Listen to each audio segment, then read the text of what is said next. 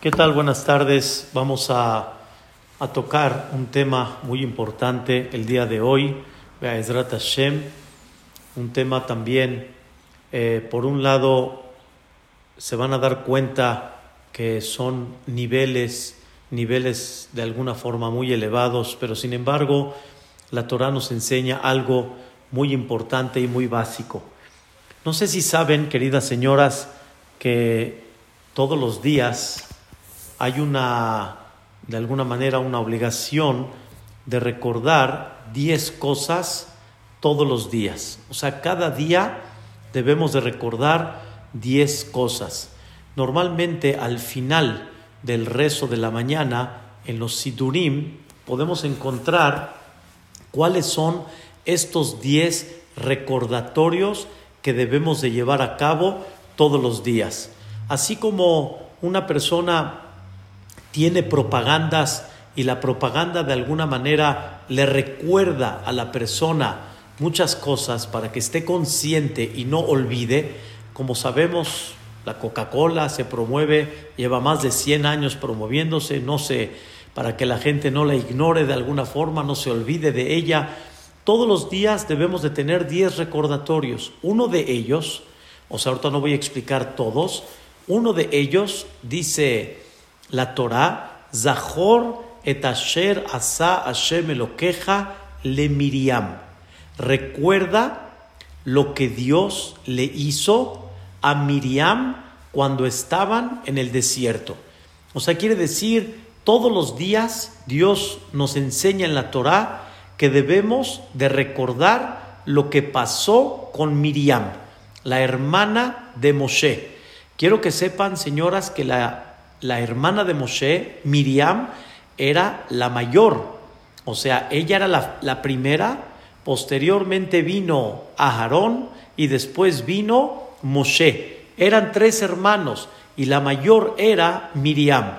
Y también quiero destacar que Miriam, aparte que era una mujer tzadeket, aparte que era una mujer muy especial, aparte de eso, Miriam, escuchen bien, Miriam era también profetiza, o sea, Miriam era una neviá. La misma Torah destaca al final de la perashá de Beshalach, después del cántico, la Torah define y la Torah dice que Miriam era profetiza, o sea, Miriam misma era una mujer que tuvo inspiración divina.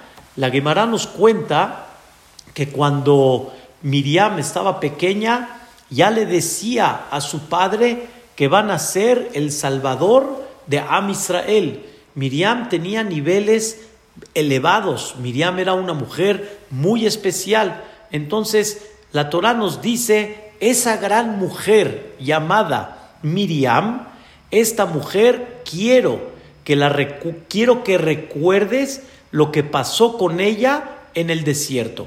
Y esto es lo que quiero explicar a ustedes el día de hoy. ¿Qué pasó con Miriam? ¿Qué sucedió con ella? Que Dios quiere que la recordemos y que no olvidemos qué pasó con ella. Escuchen la historia, queridas señoras, y Vedrat Hashem sé que es un punto muy, muy sutil, es un punto muy sensible, pero Vedrat Hashem va a ser parte del tema que vamos a hablar primeramente Dios. Les platico la historia cómo fue. Cuando Dios entregó la Torá en el monte de Sinai, cuando Dios le dijo al Am Israel, prepárense porque voy a entregar la Torá, la Torá le dice al Am Israel, al pueblo de Israel, o sea, Dios le manda decir al pueblo de Israel que para la entrega de la Torá, el mero día que se va a entregar la Torá, como Dios va a hablar con el pueblo de Israel, entonces todos tienen que estar puros, todos tienen que estar, hagan de cuenta, después de una tevilá. Así como ustedes, señoras, tienen su pureza familiar y después de la tevilá están puras, Am Israel, el pueblo de Israel, tenía que estar puro en el momento de la entrega de la Torah. Cuando Dios va a hablar en forma directa con el pueblo de Israel, el pueblo de Israel tiene que estar puro, no tiene que tener ninguna impureza en él. Y por eso Dios pidió varias cosas para que la Am Israel se purifique.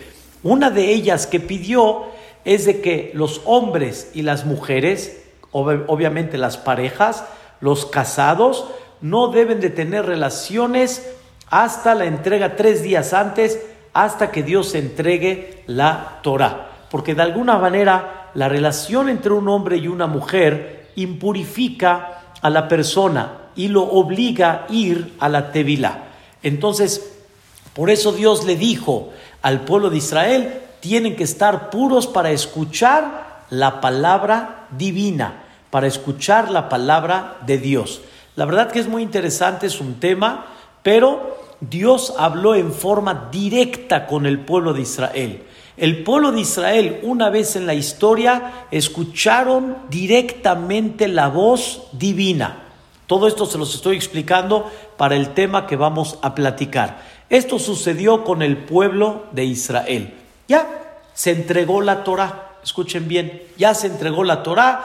Regresamos otra vez a la vida normal. Quiere decir, los maridos, las mujeres, las, las, las, parejas casadas pueden comenzar a vivir otra vez su vida matrimonial normal. Ya se entregó la Torah. Pero hubo uno que no regresó a la vida natural. Hubo uno que no regresó a la vida matrimonial normal. ¿Quién fue, señoras?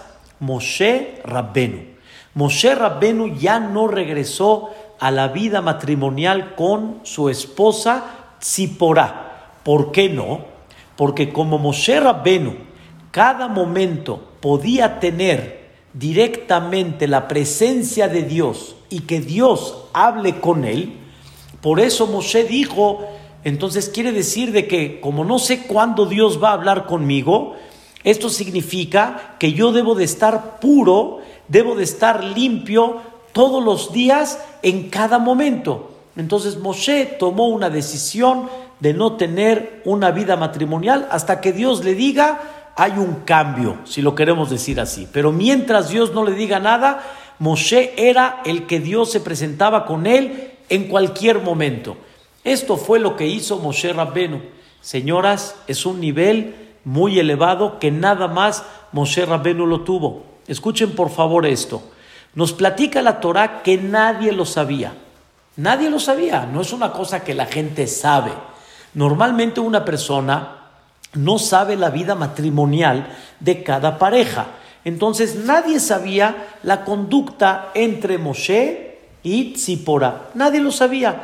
Todo estaba en forma discreta.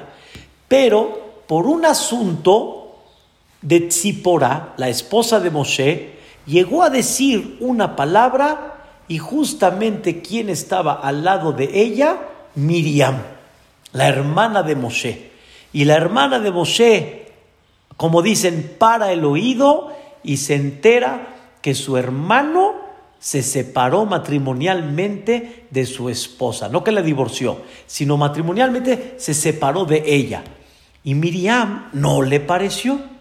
Escuchen bien y vuelvo a repetir. Miriam era la hermana mayor de Moshe Rabbenu. Miriam de alguna forma estuvo criando a Moshe Rabbenu. Miriam era la profetisa. Miriam era una mujer muy especial. Las intenciones de Miriam, indudables señoras, no eran nada negativas. Pero esta Miriam dijo, no, me parece, un minutito. Así lo voy a decir ahorita para que me entiendan. ¿Qué se trae mi hermano? ¿Quién se cree para separarse de su esposa? Entonces, Miriam, escuchen bien señoras, Miriam se comparó ella a Moshe Rabbenu, como diciendo que Moshe Rabbenu está más arriba que nosotros. ¿Acaso nada más Dios habló con Moshe Rabbenu? ¿Acaso yo, que la Torah me definió como profetisa, Dios no se presentó también delante de mí? Porque Moshe se separó de su esposa y por qué nosotros no tuvimos la misma orden de separarnos de nuestra pareja. En otras palabras, Miriam no comprendió que el nivel de Moshe Rabbenu está todavía más por encima que el de ella. Miriam no entendió que puede haber algo más arriba que el nivel que ella está parada.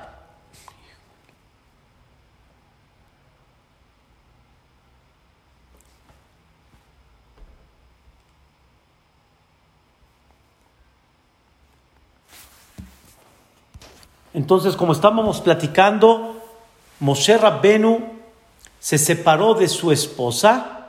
Miriam no entendió el nivel de Moshe Rabbenu. Miriam al final criticó la conducta de Moshe Rabbenu y por eso al final Miriam fue con su hermano a Aarón. Escuchen esto, señoras, muy, muy interesante. Miriam fue con Aharón y le dijo, ¿acaso nada más Dios habló con Moshe Rabbenu? ¿Acaso Dios no también habló con nosotros? ¿Por qué Moshe Rabbenu se separa? ¿Y por qué nosotros no tenemos esa misma obligación de separarnos? Eso fue lo que Miriam criticó la conducta de Moshe Rabbenu. Y no fue para indignar a Moshe Rabbenu, no fue de alguna forma hablar mal de él, sino como que quiso, esta Miriam quiso entender por qué Moshe Rabenu tomó esta conducta y fue y lo acusó con Aharón a con su hermano. Nos cuenta el, el la Torah nos cuenta que Moshe Rabenu se enteró de lo que platicó Miriam, su hermana se enteró. Y al final, ¿qué creen? Después de que se entera Miriam, Moshe Rabbenu, de lo que Miriam criticó su conducta, dice la Torá, Moshe Rabbenu se queda callado. Y Moshe Rabbenu no contesta. ¿Por qué? ¿Acaso Moshe va a decir si él está más arriba o él no está más arriba? Moshe Rabbenu se quedó callado. ¿Quién sí contestó el reclamo de Miriam. ¿Quién sí contestó el reclamo de Miriam? Dice la Torá, contestó Dios en una forma directa. Dios fue el que intervino y fue y le dijo a Miriam y a Aarón a Cohen, ustedes se comparan al nivel de Moshe Rabbenu, ustedes creen que su nivel, aunque son profetas, llegan al nivel de Moshe Rabbenu, le dijo Dios, escuchen bien, a Miriam y a Aarón a Cohen, Moshe su nivel es tan alto que yo hablo con él y él está completamente despierto, no es alucinaciones, no es de que se pierde, Moshe está bien parado, su profecía es la más elevada que hay y por eso la decisión que tomó Moshe Rabbenu fue correcta. La de ustedes es un nivel todavía más bajo y por eso está escrito que Dios le mandó una lepra a Miriam por haber criticado, aunque no fue en forma negativa, pero haber criticado la conducta de Moshe Rabbenu, por eso le mandó Dios una lepra a Miriam. O sea, consideró Dios que Miriam habló mal de Moshe, criticando y pensando que el nivel de ella y el de Moshe es el mismo, y por lo tanto Dios le quiso enseñar a Miriam, no es como tú piensas, el nivel de Moshe todavía está mucho más elevado, todavía está más arriba. Esta fue la historia que pasó con Miriam. Y viene Dios y nos dice en su Torah que esta historia de Miriam hay que recordarla todos los días. Esta no es una historia que sucedió y pasó, es una historia que hay que recordarla todos los días. ¿Para qué? ¿Por qué hay que recordar la historia de Miriam todos los días? Para que recuerdes Escuchen bien, señoras, este es el mensaje que quiero transmitir el día de hoy, aunque lo que hablamos hasta ahorita es un nivel muy elevado. Pero esto queremos recordar. ¿Qué quiere la Torah que recuerdes? Que la persona realmente debe de tener cuidado cuando habla y critica la conducta de una persona. Si Miriam, que era una profetisa, era la hermana mayor de Moshe Rabbenu. Tenía como que aparentemente el derecho a criticar y a señalar la conducta de su hermano. Mira cómo Dios le reclamó que ella no estaba en ese nivel y ella pensó que no había más arriba que ella.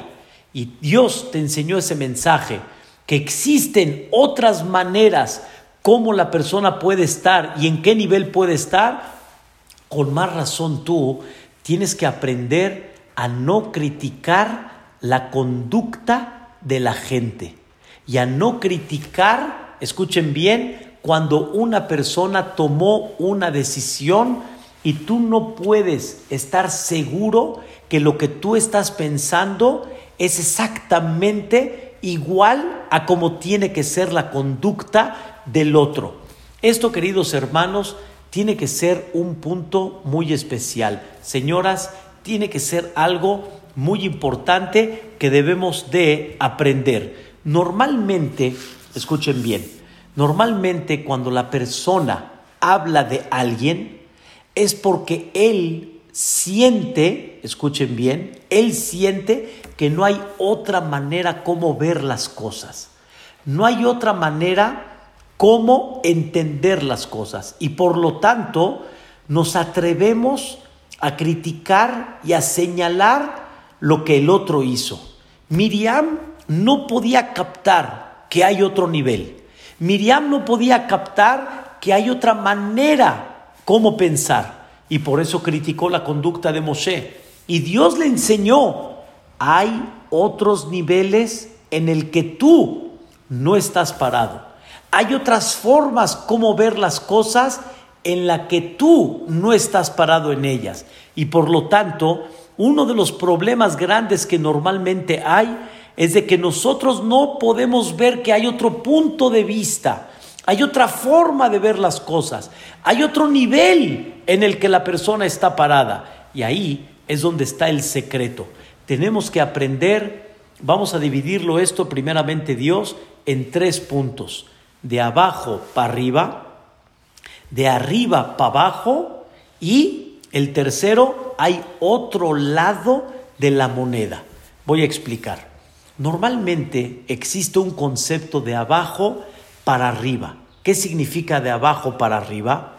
Hay muchos que pensamos que en el punto donde estamos parados nosotros tenemos la razón y no podemos entender que hay un punto más arriba al que nosotros estamos y por lo tanto criticamos. Voy a dar un ejemplo muy simple. Un joven puede llegar a criticar el pensamiento del mayor, del que es más grande que el, eh, que el de él. Y él no puede entender en el punto en el que él está, no puede entender que hay un nivel más arriba. Lo explico mucho más claro. Existe una madurez que no se adquiere más que nada más con edad.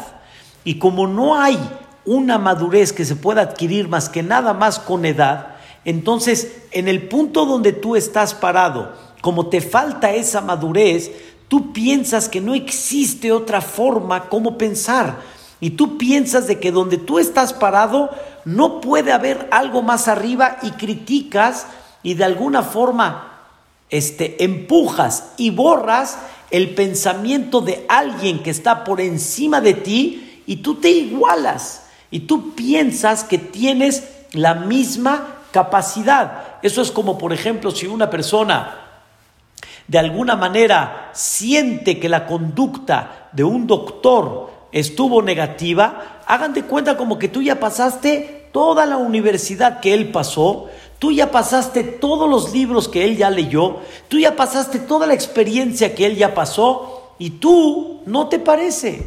No te parece la forma como él piensa, no te parece la forma como él da. es un poco difícil que una persona humildemente aprenda a agachar la cabeza y a entender que hay un nivel más arriba a donde él está, del joven hacia el grande, del que no estudió hacia, hacia aquel que sí estudió, de aquel que no tiene experiencia con aquel que tiene experiencia. ¿Saben cuántas de esas hay que una persona critica pensando que no puede haber un nivel mayor al que yo estoy parado?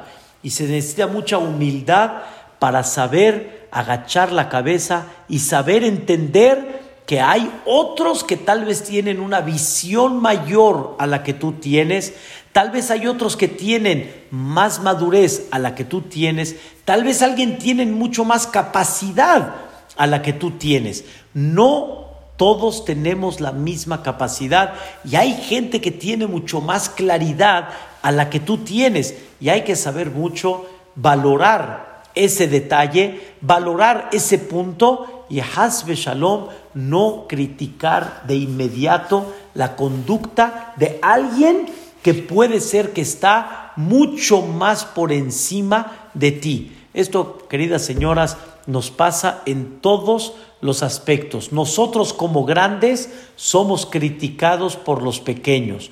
Los que no tienen experiencia son critica, eh, eh, critican a los que tienen experiencia.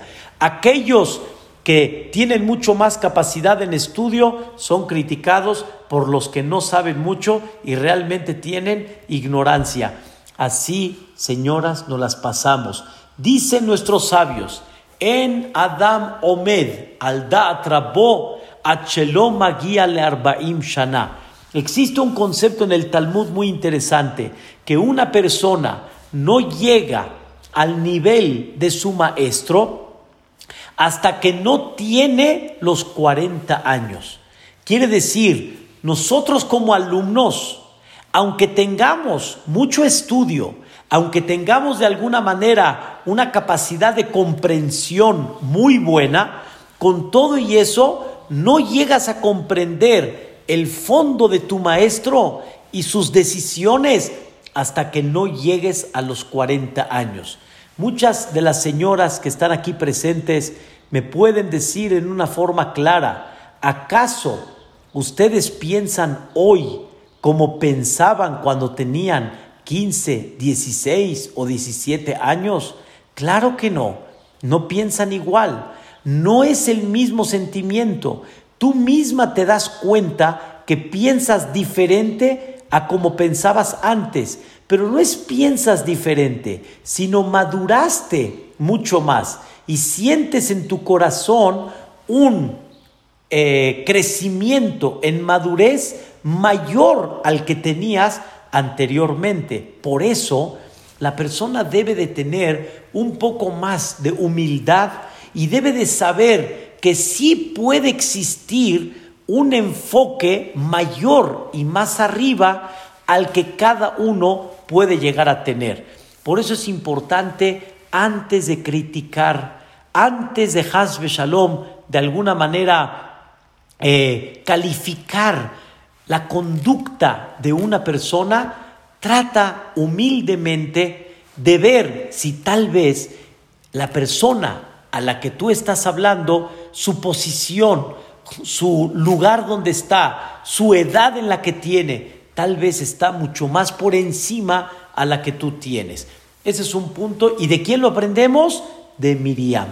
Miriam no hay duda que su nivel espiritual era muy elevado. No hay duda que el nivel de Miriam era fantástico. Pero sin embargo, Dios dice, recuerda lo que le hice a Miriam, porque también Miriam, con toda su grandeza, llegó a pensar que no puede haber algo más por encima de su nivel. Y Dios le reclama y le dice, hay algo más por encima de ti. Y por eso, recordando lo que Dios hizo con Miriam, nos va a dar un sentimiento de humildad, empezar a comportarnos también hacia lo que vemos de otras personas, no estar calificando y no estar señalando. Eso es de abajo para arriba. Pero también, señoras, existe de arriba hacia abajo. Y esto les va a gustar y es muy importante también entenderlo. No nada más de abajo para arriba, sino también de arriba para abajo. Quiere decir, es verdad que tú ves las cosas de una forma estando arriba, pero tienes muchas veces que entender el que está abajo, tienes que entender el punto donde él está y por qué él ve así las cosas. Y según esto, tratar de bajar al nivel en el que él está y no criticarlo y no señalarlo. Quiero explicarles a qué me refiero. Existe que en muchas ocasiones hay gente que nadie le enseñó, hay gente que no ha aprendido, hay gente que no tiene la noción de la que tú tienes.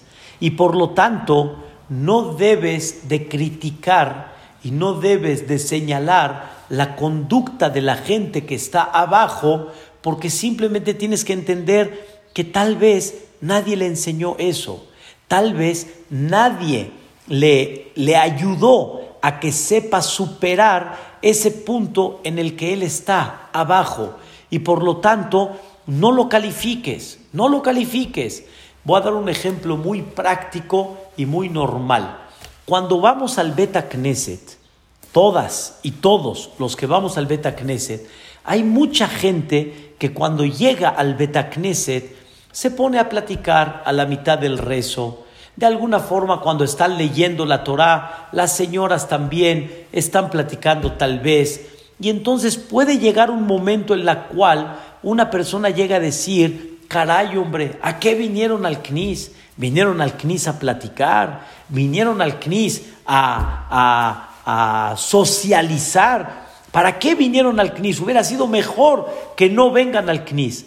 Muchas veces esta crítica se siente agresiva esta crítica se siente un poquito ofensiva. ¿Por qué? Porque la mujer o el hombre que vienen al CNIS, como realmente no les explican qué es el rezo, y muchas veces tiene la persona el sidur, pero no sabe qué está haciendo, o estamos escuchando el Sefer Torah y no estamos entendiendo a qué estamos ahorita dentro de la lectura de la Torah, entonces también es muy fácil criticar, pero es más importante entender, es más importante comprender el nivel de toda esta gente que llegó al CNIS.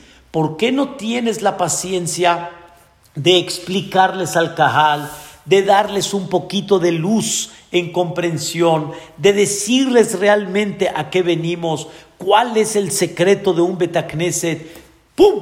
Luego, luego la crítica, luego, luego la señal, luego, luego de alguna forma a exaltarse de algún punto en la cual no me parece mucho la conducta. Es verdad, tienes razón de que no está bien, pero también comprende el punto en el que ellos están abajo y por lo tanto condúcete en una forma más humilde, condúcete en una forma más tranquila. Les voy a dar otro ejemplo maravilloso. Muchas señoras traen a sus hijos al CNIS.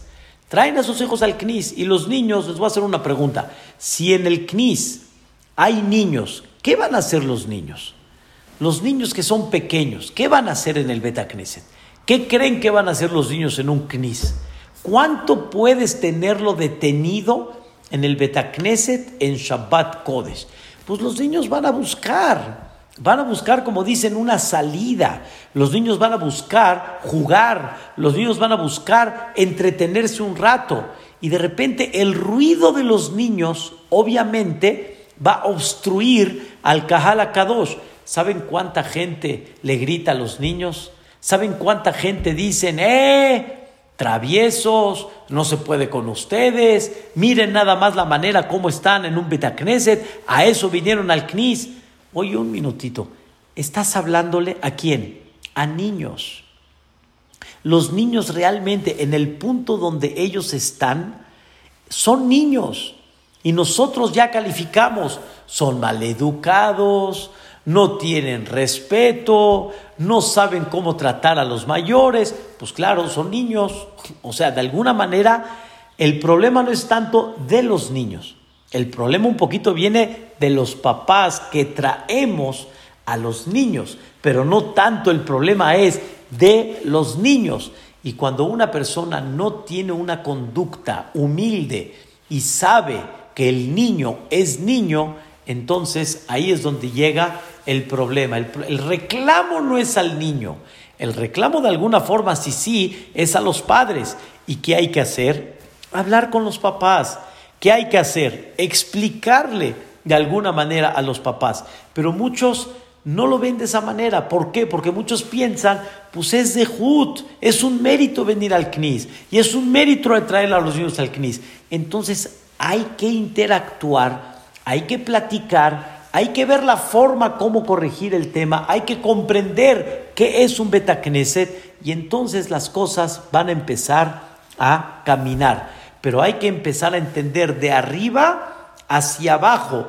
Tú ya estás acá pero él, el que está aquí abajo, todavía no está en el nivel en el que tú estás y por lo tanto tienes que tratar de comprender el punto en el que él está y, y, y Hasbe Shalom, de alguna manera, no criticar, sino, escuchen bien la idea, ayudarlo.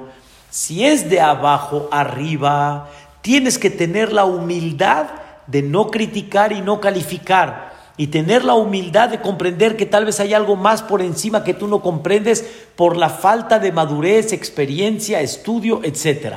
Y si es de arriba para abajo, en vez de criticarlo, pisarlo y empujarlo, ayúdalo, ayúdalo, levántalo, tenle paciencia, ve mano a mano con él para que pueda elevarse. Ahora sí, señoras, escuchen esta historia. Creo que ya la escucharon de mí, pero vale la pena. Uno de los jajamim que hoy en día ya es muy conocido, ha venido de México aquí en varias ocasiones, él se llama Rav David Itzhak Grossman. Este jajam abrió una institución, ¿sí? que se llama en Migdala Emek Or HaEmek, una institución donde atiende a toda gente desamparada. Tiene aproximadamente hoy en día más de 6.500 alumnos y alumnas de gente abandonada, gente maltratada, gente que no tiene quien este, abogue por ellos, de todo, hay de todo, hay niños desamparados, huérfanos, este, con padres con problemas, hay de todo, pero Él les ha dado en ese lugar les ha abierto las puertas. ¿Y qué? ¿Qué les da a estos jóvenes? Les da estudio, les da carrera, los hace, como decimos, Benadam. ¿Pero por qué? Porque les da amor y cariño. Yo les digo, estos 6.500 niños, jóvenes, jovencitas que están en este lugar, si uno los hubiera visto afuera antes de entrar a ese lugar, los hubiera visto malcriados, maleducados. Y obviamente la naturaleza del hombre es rechazarlos y no entender el punto en donde ellos están parados. Y este jajam se ha dedicado a formar a todo este tipo de gente. No tienen idea cientos y cientos de familias que se han formado derecho, correcto, por la dirección y el amor de este jajam. Es muy fácil criticar, es muy fácil decir, este muchacho no te acerques con él, este muchacho no te juntes con él. Es muy fácil, señoras, pero está bien que tal vez no quieras ahorita que tu hijo se junte con él, pero ¿por qué no, no buscas la forma de entender a dónde él está parado y con una palabra y eh, levantarlo? educarlo, darle formación, no hasbe shalom, criticarlo. Entonces, escuche la historia. Este jajam, aparte de la institución que tiene, se dedica de dos a tres veces a la semana, se dedica a ir a la cárcel, a donde están los criminales. Señoras, que no se malentienda, un criminal, una persona barminal que cometió una falta, no hay duda que cometió esa falta, pero él, escuchen bien, se dedica a comprender el fondo de este hombre y les da clases, los, los orienta y escuchen bien, toda persona que estuvo en la cárcel, que pasó por él, cuando sale ya no regresa a la cárcel. ¿Saben por qué? Porque lo educó, lo formó y le dio, obviamente, futuro. Pero los, los que no han pasado por él, como nada más fueron golpeados verbalmente y fueron señalados y nunca fueron educados, automáticamente si salen pueden volver a regresar otra vez. No es fácil. Escuchen la historia. Se sentó a platicar con uno de los que estaban en la cárcel, vamos a llamarle tipo un criminal, cometió un crimen y se metió a hablar con él. Habló, habló, habló. El otro se sensibilizó, lloró. Cuando Rab Grossman terminó de hablar con él, se acercó con él, escuchen bien, y le dio un beso y le dijo que tengas bendición de Dios, que Dios te bendiga, nos, nos vemos próximamente. Ya, así pasó. Le llega una carta a Rab Grossman a su casa y ¿quién le escribe? Este criminal. Y le dice, querido Jajam, desde que nací hasta el día de hoy no hubo una persona que me dio un beso. Todos nada más me reclamaban, me gritaban, me rechazaban. Lo único que sentí fue rechazo. ¿A dónde encontré un lugar y sentirme aceptado? Desgraciadamente con los criminales, pero nunca me sentí aceptado en ningún lugar. Cuando una persona no se siente aceptada, tarde o temprano va a buscar un lugar donde sí. ¿Y saben dónde mucha gente encuentra su lugar? Ahí, ya saben dónde, Barminan. Y al final va a ser criticado, va a ser señalado, va a ser rechazado. Esta persona llegó a la cárcel, ¿no? ¿Y ahora qué tiene? También rechazo. Llega Rab Grossman y Rab Grossman con su dulzura le dice a todos esos que están ahí, voy a comprender de dónde veniste, voy a comprender dónde estabas voy a empezar a darte valores, voy a empezar a darte cariño. Queridos, eh, queridas señoras, es muy fácil criticar de arriba para abajo, pero es más importante humildemente comprender el punto a donde Él está y buscar la forma de levantarlo. Busca la forma como ayudarlo. Tal vez nosotras y nosotros no tenemos la capacidad en gente que está muy alejada y muy baja. Pero por otro lado, hay que, hay que aprender a empezar a entender el punto a donde ellos están y no criticarlo. Entonces, tenemos dos casos hasta ahorita. El caso número uno, de abajo para arriba. No critiques cuando tal vez te falta experiencia, madurez, sabiduría, estudio. Y número dos, de arriba para abajo. No rechaces a los quienes están abajo y no califiques hasta que no comprendas el punto a donde Él está y lo ayudes para que realmente Él pueda subir y levantarse. Y punto número tres, señoras, que es muy importante, escuchen qué interesante, hay otro lado de la moneda. No estamos hablando de abajo para arriba, de arriba para abajo. Los dos están en el mismo nivel, pero sin embargo hay otro lado de la moneda. No hay un solo lado de la moneda. Hay otro lado de la moneda. Y no realmente como tú pensaste, así es. Hay otra forma como ver la vida. El dicho dice, alta dunet haberja nunca juzgues a tu compañero a chelota guía lim como, hasta que no llegues a su lugar. Su lugar es como dicen aquí en México, hasta que no estés en sus zapatos. Realmente esto incluye las tres. No juzgues hasta que no estés en sus, en sus zapatos. En su madurez, sabiduría o experiencia, en su punto abajo de donde él está y también por el otro lado, en el otro lado de la moneda. Así es, así es. ¿Saben cuántos asuntos de Shalom Bait hubiéramos arreglado si hubiéramos comprendido que existe otro lado de la moneda? Existe otro lado de la moneda. A ver, señoras, vamos a entender. Una persona está manejando y su esposa está al lado. Él ve a la motocicleta, la ve a 10 metros. Y la esposa, ¿dónde ve a la motocicleta? No a 10 metros, la ve a la motocicleta a un metro. Él lo está viendo muy lejos y por lo tanto él siente que su velocidad es buena. La mujer está viendo a la motocicleta no a 10 metros, la está viendo a un metro, porque así es, porque hay otro punto de vista, hay otro lado de la moneda. ¿Qué pasa cuando la mujer le dice al marido, frena? ¿Es Sofía o no le dice al marido, frena?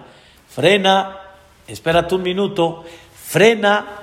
Cuando tú le dices al marido, frena, es porque tú lo estás viendo en otro punto de vista. El marido no le gusta, el marido no le parece. El marido siente que, caray, nada más ella es la que está viendo y yo no lo estoy viendo. Yo lo estoy viendo a 10 metros. Sí, tú lo estás viendo a 10 metros, pero ella, en su punto en donde ella está, lo está viendo a un metro. Así es es otro punto de vista y es otro lado de la moneda. Hay que aprender que hay otro punto de vista y por lo tanto no criticar bajo el otro punto de vista que la persona tiene. Eso es otro aspecto de humildad en el que habíamos hablado la semana pasada. Ser humilde realmente significa ser una persona que tiene otro, otro punto de vista y comprender que no todo es como tú lo ves. Hay gente que lo ve y de otra manera. Tú puedes decir, entiendo tu punto de vista, pero yo en el punto donde yo estoy, yo pienso diferente. ¿Saben qué bonito sería cuando una persona aprende a tener humildad de abajo para arriba, de arriba para abajo y también en el mismo nivel y existe otro punto, cómo ver las cosas, esto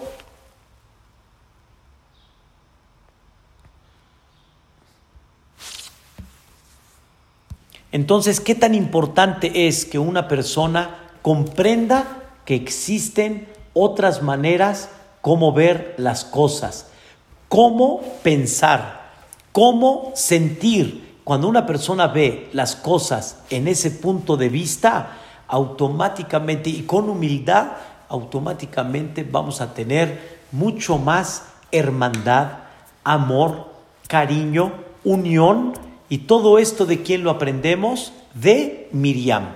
Miriam nos enseña que la persona debe de tener más humildad en su conducta y no señalar la conducta del otro hasta que no estés en su nivel, arriba o abajo, o comprender que hay otro lado de la moneda. Hay otra forma como ver las cosas. Cuando una persona lo entiende y lo comprende, créanmelo, vamos a tener mucho más hermandad, menos crítica, menos la sonará mejores deseos hacia los demás y como habíamos preguntado, ¿de dónde yo sé si una persona tiene conducta de humildad o no? Que fue un tema que hablamos la semana pasada. Una de ellas es esta. Esta es una de las formas como ver la humildad. ¿Cómo? Cuando tú aceptas y comprendes que hay otra forma como ver otra, otro punto de vista donde estar. Hay tal vez un nivel más arriba, hay una experiencia mayor, hay una capacidad mayor, hay datos que tal vez tú no sabes. Entonces, ahí es donde debemos de llevar a cabo esa humildad. Si lo vamos a hacer así, señoras, si lo vamos a tratar de manejar de esta forma y de esta manera, Be'ezrat Hashem Baraj, vamos a tener mucho más hermandad realmente para eso. ¿Qué recordamos todos los días? Miriam, con todo el nivel que tenía, Miriam fue, vamos a decir, criticada por Dios, castigada por Dios, por, porque ella, aún con todo su nivel, no se comportó con la humildad de comprender que tal vez hay un nivel mayor. Y eso Dios le dijo a Miriam, ¿te comparas al nivel de Moshe Rabbenu? Igualmente, señoras, ¿te comparas al nivel del otro? ¿Comprendes de que tú tal vez estás en otro punto y él está en otro punto de vista? Tienes que empezar a darle un sentido de humildad a tu vida. Si vamos a, tener claro este concepto que platicamos el día de hoy, vamos, Be'ezrat Hashem a ser mucho más humildes y vamos a ver a nuestros semejantes, los vamos a ver con otros ojos. Los vamos a ver con otros ojos. Me despido, señoras, con, esta, con estas dos palabras. Hay que tener Ain Toba. No hay que tener Hasbe Shalom, Ain Ra'a. Ain Toba, señoras, significa ver al otro con buen ojo. Ain Ra'a significa ver al otro con mal ojo. Mal ojo significa verlo con ojos de crítica y no verlos con ojo realmente de humildad. Si lo vamos a llevar a cabo así, Bezrat Hashem, nosotros seremos más felices, seremos más compañeros, le desearemos al otro lo mejor, buscaremos la forma cómo formarlo y cómo levantarlo. Y así nuestra conducta será mucho mejor delante realmente de Borea Olam y abriremos las puertas de la bendición delante de Hashem Baraj. Ese es el tema que hay que recordar todos los días lo que Dios hizo con Miriam en el desierto. Discula mitzvot, señoras, que tengan bonito día, que tengan shalom, ubrajá, que tengan paz y bendición. Primeramente Dios y Bezrat Hashem Baraj. Nos vemos para la próxima. Saludos y muchas gracias por acompañarme en esta ocasión, en este hermoso mensaje.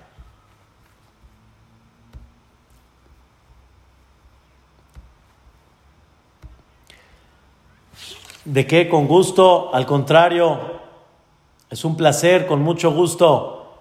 Hazak Behematz, Be'ezrat Hashem. ¿De qué? Con gusto, al contrario, es un placer. Por favor.